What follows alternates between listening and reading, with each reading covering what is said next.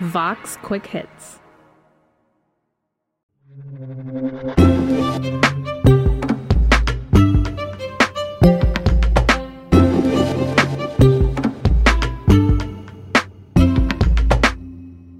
Almost 200 million doses of COVID 19 vaccinations have been administered in the United States. Something like 75 million people have been fully vaccinated. Almost a billion people have received a shot globally. And with so many people itching to get back to normal, it's inevitable that we start talking about proving you have the vaccine. Some call this proof a vaccine passport, but our guest today will explain why that's a bit of a loaded term.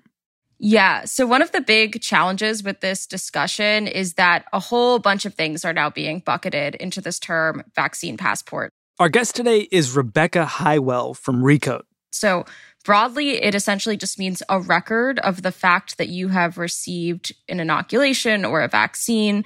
Recently, it's come to refer to the idea that this record might be on your smartphone. It might be on a pass that you carry, you know, in the pandemic. And it would basically include a record from maybe a health provider that's given you that vaccine or a government or a state health authority that confirms that you have had this vaccine and you've been inoculated for COVID 19. But one thing I'd really, really push against is actually calling them vaccine passports. One of the challenges huh. has been that that term implies that it means you can actually go places and it's going to give you all these privileges, which it's just part of it. But I think a lot of the things that are being rolled out right now are are simply digital records of the fact that you've been vaccinated and aren't, you know, so different from a paper version of the same thing or the record of the fact that you've received a vaccine that exists with your healthcare provider. Okay, so this isn't going to get me into Canada necessarily. What will this do? Why would you need a so called vaccine passport or a digital record? So, there are a separate slew of initiatives that are trying to take those records to enable life to sort of return to normal again. So we've seen this airport security company Clear try to roll out uh, using these vaccine records for venues and you know returning to sports games and things like that. Meet Jane. She's eager to cheer on her favorite team at the stadium, get back to her favorite restaurant, and even get back to the office. Health Pass is the solution for your business to allow safer access while providing Jane the confidence to get moving you know, it's possible some small businesses might want to look at it, or even cruise lines might want to use a vaccine record in order to make sure that you're vaccinated before getting on board for two weeks uh, with a bunch of other people. So the idea is that this is going to help us get back to normal, whatever that looks like, but it's not necessarily for traveling abroad just yet. So maybe get you into a concert one day? Yeah, potentially. Though it's worth keeping in mind. Remember concerts, Rebecca? Yeah, I I I think back in those days fondly. Um, the thing to keep in mind also is a lot of the apps that are actually rolling out to do something like that also have other functionalities built into them that allow you to just test negative for COVID and do the exact same thing. So it gets really complicated because there are so many apps, there are so many different initiatives, and they're all doing slightly different things, but everyone's calling them vaccine passports. Hmm.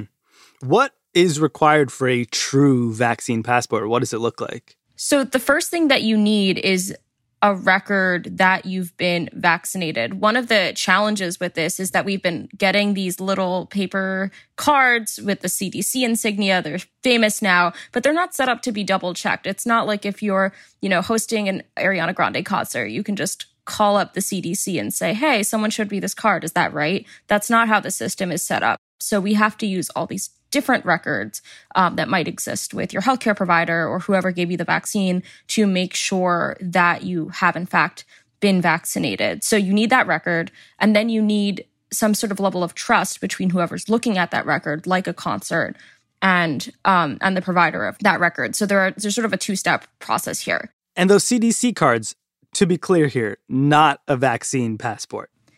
So what's weird is some places have been using them as uh, proof of vaccination, but a lot huh. of people don't see them as completely trustworthy because of the problems that I just mentioned. They've also been forged. They look like they'd be really easy to forge. Yeah, it's. I've reported on how easy they are to forge in the past. You know, that's why we've had all of these initiatives to build a digital system that would do somewhat of a similar thing. Who is pushing for a better system right now? Who is pushing for some sort of legitimate vaccine proof of purchase? So, what's interesting is that the federal government has said basically they're not going to be involved in offering a standard credential of vaccination and they're not going to be forcing people to prove that they've been vaccinated. The Biden administration has basically opted out on this. Huh. So now we have different states that have moved ahead by uh, and trying to offer this themselves. So we've seen New York State roll out something called the Excelsior Pass, which Andrew Cuomo is really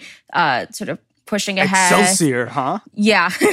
uh, Sounds fancy. New York State Pride. You know, Hawaii is talking about having a vaccine passport program this summer for travelers, and there's been some discussion in North Carolina as well. But what's also interesting is that the people who have been rolling out apps the quickest are actually these sort of collectives of nonprofits, healthcare companies, and sort of health record companies, tech companies trying to come up with standards for this. So it's actually the private sector that's leading on this, and that's created this problem where you have a you know a million different uh, initiatives trying to do the exact same thing and there's no standardization across them which makes the prospect of having a universal vaccine passport system seem really unlikely in the US. So just like everything else over the course of this pandemic we're looking at a likely patchwork of verification of vaccination?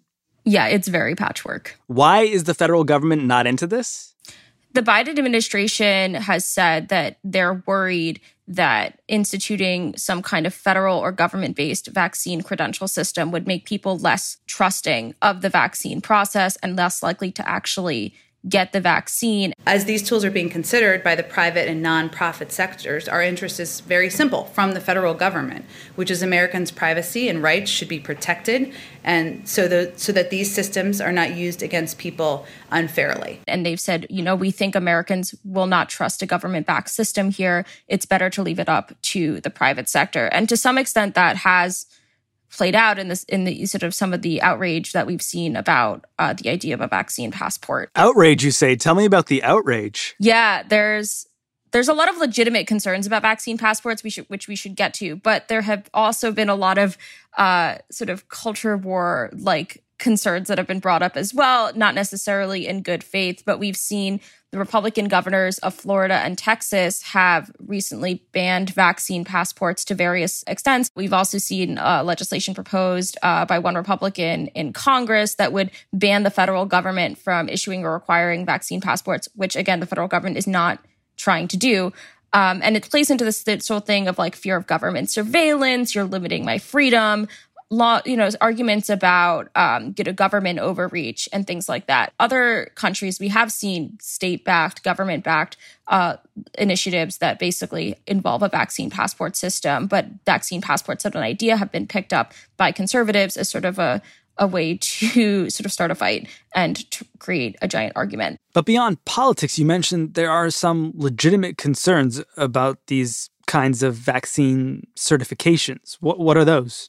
Well, one of the questions is supply, right? And this is a criticism that the World Health Organization has brought up and they in regard to international travel. And they have said, you know, as long as there are lots of people in the world who cannot get the COVID-19 vaccine yet, instituting a system in which some people can travel freely between countries because they've gotten vaccinated and other people can't creates really significant questions about equity and questions about, you know, incentivizing people from wealthier, more privileged countries taking up more vaccine doses so they can go vacation while other people who are maybe more at risk still haven't gotten the vaccine. You know, there are questions about privacy, this going digital and what does it mean to have this record on a phone or in a database. But that's not often the criticism that's being brought into the mainstream in the US that, that we're talking about, but it's important to acknowledge those questions as well because they are important. I, I hear that. Also worth noting, there are already vaccine certifications out there in the United States and all over the world, right? Yeah, I mean, people have to show proof of vaccination to do a whole lot of things. Uh, you know, if you ever went to summer camp, or you probably had your parents show or get some forms from a doctor's office proving that you had some kind of a list of vaccines that you're required to get or, or school or whatever. So credentials for vaccinations certainly aren't new. What's new is the pandemic. What's and what's new is COVID-19 and the question of whether we want that kind of system to be applied here, how it should be applied and and and whether this is something we want. That was an excerpt of Today Explained. To hear the whole enchilada and others like it, check out Today Explained wherever you check out your podcasts.